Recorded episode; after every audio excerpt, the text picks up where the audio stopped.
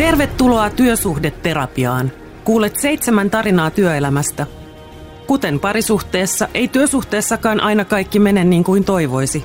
Terapiassa käymme läpi pettämistä, sitoutumista, suhteessa venymistä, sopimuksen rikkomista, suhteen muuttumista, jättämistä sekä suhteen päättymistä. Tässä tarinassa emme ole parisuhdeterapiassa, olemme työsuhdeterapiassa.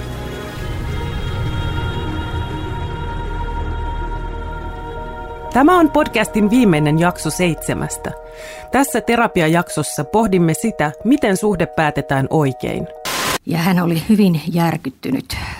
Työnantaja, johtaja, oli yllättäen kutsunut tämän meidän jäsenen luokseen. Työnantaja kertoi, että nyt ollaan suunnittelemassa työvoiman muutostarpeita ja uudelleenjärjestelyjä. Tämän tarinan päähenkilö on kouvolalainen 49-vuotias Irina, nimi muutettu – Irina työskentelee sihteerinä yli 20 henkilöä työllistävässä yrityksessä. Ja työnantaja sitten tämän keskustelun lopuksi suoraan tarjosi työntekijälle irtisanomissopimusta. Eräänä päivänä Irinan esimies kutsuu hänet luokseen. Tavallista tehtävänantoa esimieheltään odottava Irina saakin yllätyksekseen ikäviä uutisia. Hänet aiotaan irtisanoa. Pöyristyttävää Irina tuumii. Hän tuijottaa esimiestään silmissään epäuskoinen katse. Irinan lakimies Helena kertaa tilannetta yhä hämmästyneenä tapahtumien kulusta. Meidän jäsen otti yhteyttä puhelimeen marraskuussa 2011. Ja hän oli hyvin järkyttynyt työpaikan tapahtumista. Viikkoa aikaisemmin työnantaja johtaja oli yllättäen kutsunut tämän meidän jäsenen luokseen ei sanonut aihetta ja jäsen sitten paha aavistamatta meni työnantajan huoneeseen ja työnantaja kertoi, että nyt ollaan suunnittelemassa työvoiman muutostarpeita ja uudelleenjärjestelyjä. Esimiestään kuunnellessaan Irina olettaa, että tämä aikoo pyytää häneltä apua muutosten toteuttamisessa – hänen oletuksensa tilalle alkaa hiipiä järkytys, kun esimies mainitsee, että työvoiman uudelleenjärjestelyt koskevat nimenomaan Irinan sihteerin paikkaa, jossa hän on työskennellyt viimeisen neljän vuoden ajan. Irinan esimies päättää pitkän alustuksensa ojentamalla Irinalle irtisanomissopimuksen. Irina ei koskekaan sopimukseen, vaan poistuu huoneesta arvostellen matkalla pomoaan kovin sanoin. Uutiset yllättivät Irinan täysin. Jäsen järkyttyi tästä eikä hyväksynyt ollenkaan. Ja siinä meni sitten tosiaan se viisi päivää ennen kuin hän otti tuonne Ertun työsuuden neuvontaan yhteyttä. Irina kertoo Helenalle tapahtuneesta. Helena ei ole uskoa korviaan, sillä kyseessä on yli 20 henkilön yritys, jossa työnantaja on velvoitettu noudattamaan YT-lakia. Tässä on tuota hyvin erikoista siinä, että tämä yritys on yli 20 työntekijän yritys ja työnantajana täytyy noudattaa YT-lakia, mutta ilman mitään yhteistoimintakutsua tai muuta, niin jäsenelle tarjottiin suoraan irtisanomispakettia. Irina ei taivutteluista huolimatta suostu hyväksymään työnantajansa ehdottamaa irtisanomissopimusta. Kun jäsen ei sitten hyväksynyt sitä, hän jäi sairauslomalle ja oli muistaakseni tuonne alkuvuoteen seuraavaan vuoteen asti sairauslomalla.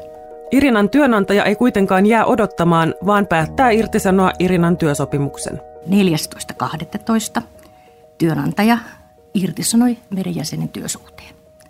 Ja se päättyi sitten huhtikuussa 2012. Ja irtisanomisen perusteeksi oli kirjoitettu tuotannollinen ja työnantajan toiminnan uudelleenjärjestely. Ja vielä tarkennettu sitä, että tämä jäsenen assistentin työ on vähentynyt olennaisesti ja pitkäaikaisesti sekä pääosin loppunut kokonaan. Tuotannolliset syyt ovat periaatteessa hyväksyttyjä syitä irtisanomiselle, joten Irinan työnantaja oli päättänyt käyttää niitä selityksenään päästäkseen tilanteesta ulos ehjin nahoin. Kun puhutaan irtisanomisista tuotannollisista taloudellisista syistä, niin mitä siinä käytännössä sillä tarkoitetaan? Se syy voi olla joko tuotannollinen, Eli tarkoittaa sitä, että työnantaja järjestelee esimerkiksi toimintojaan eri lailla. Ei tarvitakaan sitä osaamista, mitä jollakin työntekijällä on. Tai se voi olla sitä, että työnantaja ulkoistaa, esimerkiksi kirjanpidon ulkoistaa tilitoimistolle. Taloudellinen se voi myöskin olla, eli se tarkoittaa, että työnantajalla ei kerta kaikkiaan ole rahaa maksaa palkkoja – Ja jos tämä taloudellinen syy on sitten olelainen ja pysyvä, niin vasta silloin työnantajalla on oikeus irtisanoa. Ja jos sitten työntekijän irtisanomisaikana ilmaantuu uutta työtä, niin työnantajan täytyy kutsua työntekijä tai, tai tarjota muuta työtä työntekijälle. Työnantaja on myös velvollinen palkkaamaan irtisanotun työntekijän takaisin töihin, mikäli tietyn ajan kuluttua tämän irtisanomisesta ilmenee uusi tarve samankaltaisiin työtehtäviin. Samoin jos työnantajalla on sitten, löytyy töitä tämän työsuhteen päättymisen jälkeen ja työnantaja tarvitsee työntekijöitä samoihin tai samankaltaisiin työtehtäviin, niin työnantajalla on takaisinottovelvollisuus. Se on joko neljä kuukautta tai kuusi kuukautta työsuhteen päättymisestä, riippuen tämän työntekijän työsuhteen kestosta. Ja silloinkin työnantajan täytyy ensisijaisesti tarjota sitä työtä irtisanotulle työntekijälle. Tämä työnantajan velvollisuus koskettaa myös Irinan tapausta, sillä pian työsuhteen päättymisen jälkeen Irinalle selviää, että hänen tilalleen on palkattu uusi työntekijä.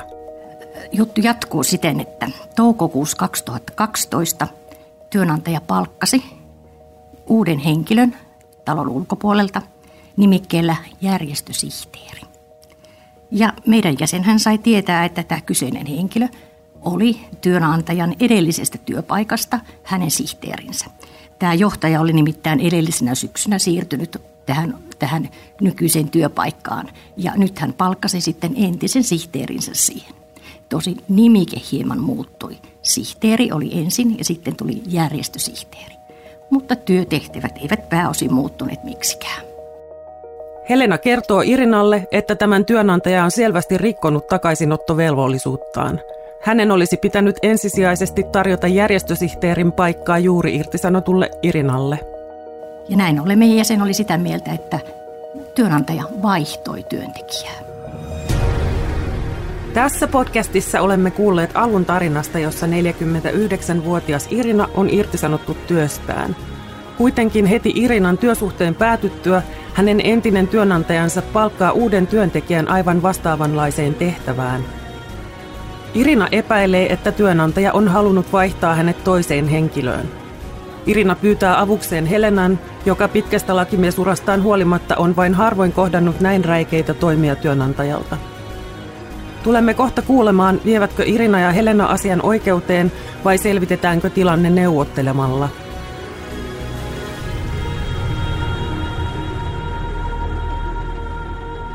Minkälaisia ajatuksia tämä tapaus herätti, kun siitä ensin kuulit? No minä olen aivan kauhustunut. Hyvänen aika iso yritys, ison yrityksen johtaja. Tuosta vaan yrittää irtisanoa työntekijän odottamatta YT-lakia. Ja minusta se toimittaja, toimitusjohtaja toimi myöskin hyvin härskisti, että hän suoraan pelotti työntekijän. Tai hirveästi hän yritti vähän, vähän saada työntekijän suuttumaan, että okei, lähden sitten tästä ja näin poispäin. Helena tietää, että kyseessä ei ole ensimmäinen kerta, kun työnantajat vaihtavat työntekijöitään tietoisesti. Tällä kertaa vaihto tapahtui kuitenkin häkellyttävän läpinäkyvästi, sillä työnantaja ei edes järjestänyt lainmukaisia YT-neuvotteluja. Tämä on aika yleistä, että työnantajat sitten vaihtavat työntekijän mieluisiksi, varsinkin YT-neuvotteluissa, niin jos ei ole irtisanomisjärjestystä sovittu, niin työnantajahan sieltä valitsee sitten itse oman kriteerinsä mukaan, ketkä saa jäädä ja ketkä ei. Työntekijöiden etujen puolesta työskentelevä Helena tietää, että vastaavissa tilanteissa työntekijät jäävät liian usein ilman tukea. Kertooko tämä jotain tämän päivän työelämästä tämmöinen tapaus? Kertoo sen verran, että työntekijät ovat aika yksin siellä työpaikalla. Ja jos heillä ei olisi järjestöä tukena tai luottamusmiestä tai luottamusvaltuutettua, työsuojeluvaltuutettua, niin he joutuvat kovan paikan eteen tullessaan yksin vastaamaan siitä. Ja neuvonkin meidän jäseniä, että otetaan tosiaan joku toinen työntekijän puolelle todistajaksi tähän tilaisuuteen, kuten luottamusmies, työsuojeluvaltuutettu tai joku työkaveri. Ja myöskin suosittelen, että, että tuota, pyytää sen työnantajan ehdotuksen kirjallisesti ja sitten jälkikäteen lähettää meille arvioitavaksi missään nimessä ei kannata allekirjoittaa suoraan mitään, ellei hyväksy sitä työnantajaehdotusta. Silloinkin, kun irtisanominen on sallittua tuotannollisista tai taloudellisista syistä, YT-neuvotteluiden tulisi aina edeltää irtisanomista. Milloin tällainen irtisanominen tuotannollis-taloudellisista syistä on sallittua ja milloin sitten taas ei? Onko tähän jotain tiettyä rautalankaa? No tietenkin se, että ensin isossa yrityksessä täytyy käydä YT-neuvottelut. Ja, ja sitten YT-neuvottelut täytyy aidosti työnantajan neuvotella. Eli aidosti hakea muita säästökohteita kuin työntekijän irtisanominen.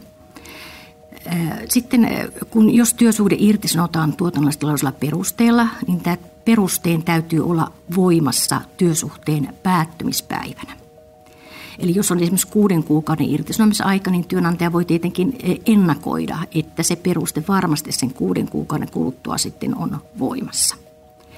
Ja ennen kuin työnantaja voi irtisanoa, niin täytyy ensiksikin työnantajan selvittää, olisiko työntekijälle mahdollista tarjota jotain koulutusta, ei uuden ammatin koulutusta, mutta jotain muuta työ, työhön liittyvää täydennyskoulutusta? Tai voisiko työnantaja tarjota työtä joissain muissa hallinnassaan olevissa yrityksissä? Jos työntekijä aavistaa, että irtisanominen ei ole tapahtunut laillisin perustein, kannattaa asiaan puuttua. Jos tilanne ei ratkea liiton avulla neuvottelemalla, saatetaan ratkaisua joutua hakemaan oikeudesta. Noin 10 prosenttia Ertossa käsiteltävistä erimielisyysasioista etenee oikeuteen saakka. Oikeudenkäynnit ovat kalliita. Kun jäsenelle myönnetään Erton oikeusturva, on oikeudenkäynti jäsenelle maksuton. Tämän tosielämän esimerkkitarinassa Irina ja Helena päättävät viedä Irinan entisen työnantajan oikeuteen, kun ratkaisua kiistaan ei saatu neuvottelemalla. Miten tämä tapaus sitten tuolla oikeuskäsittelyssä eteni ja mikä oli lopputulema?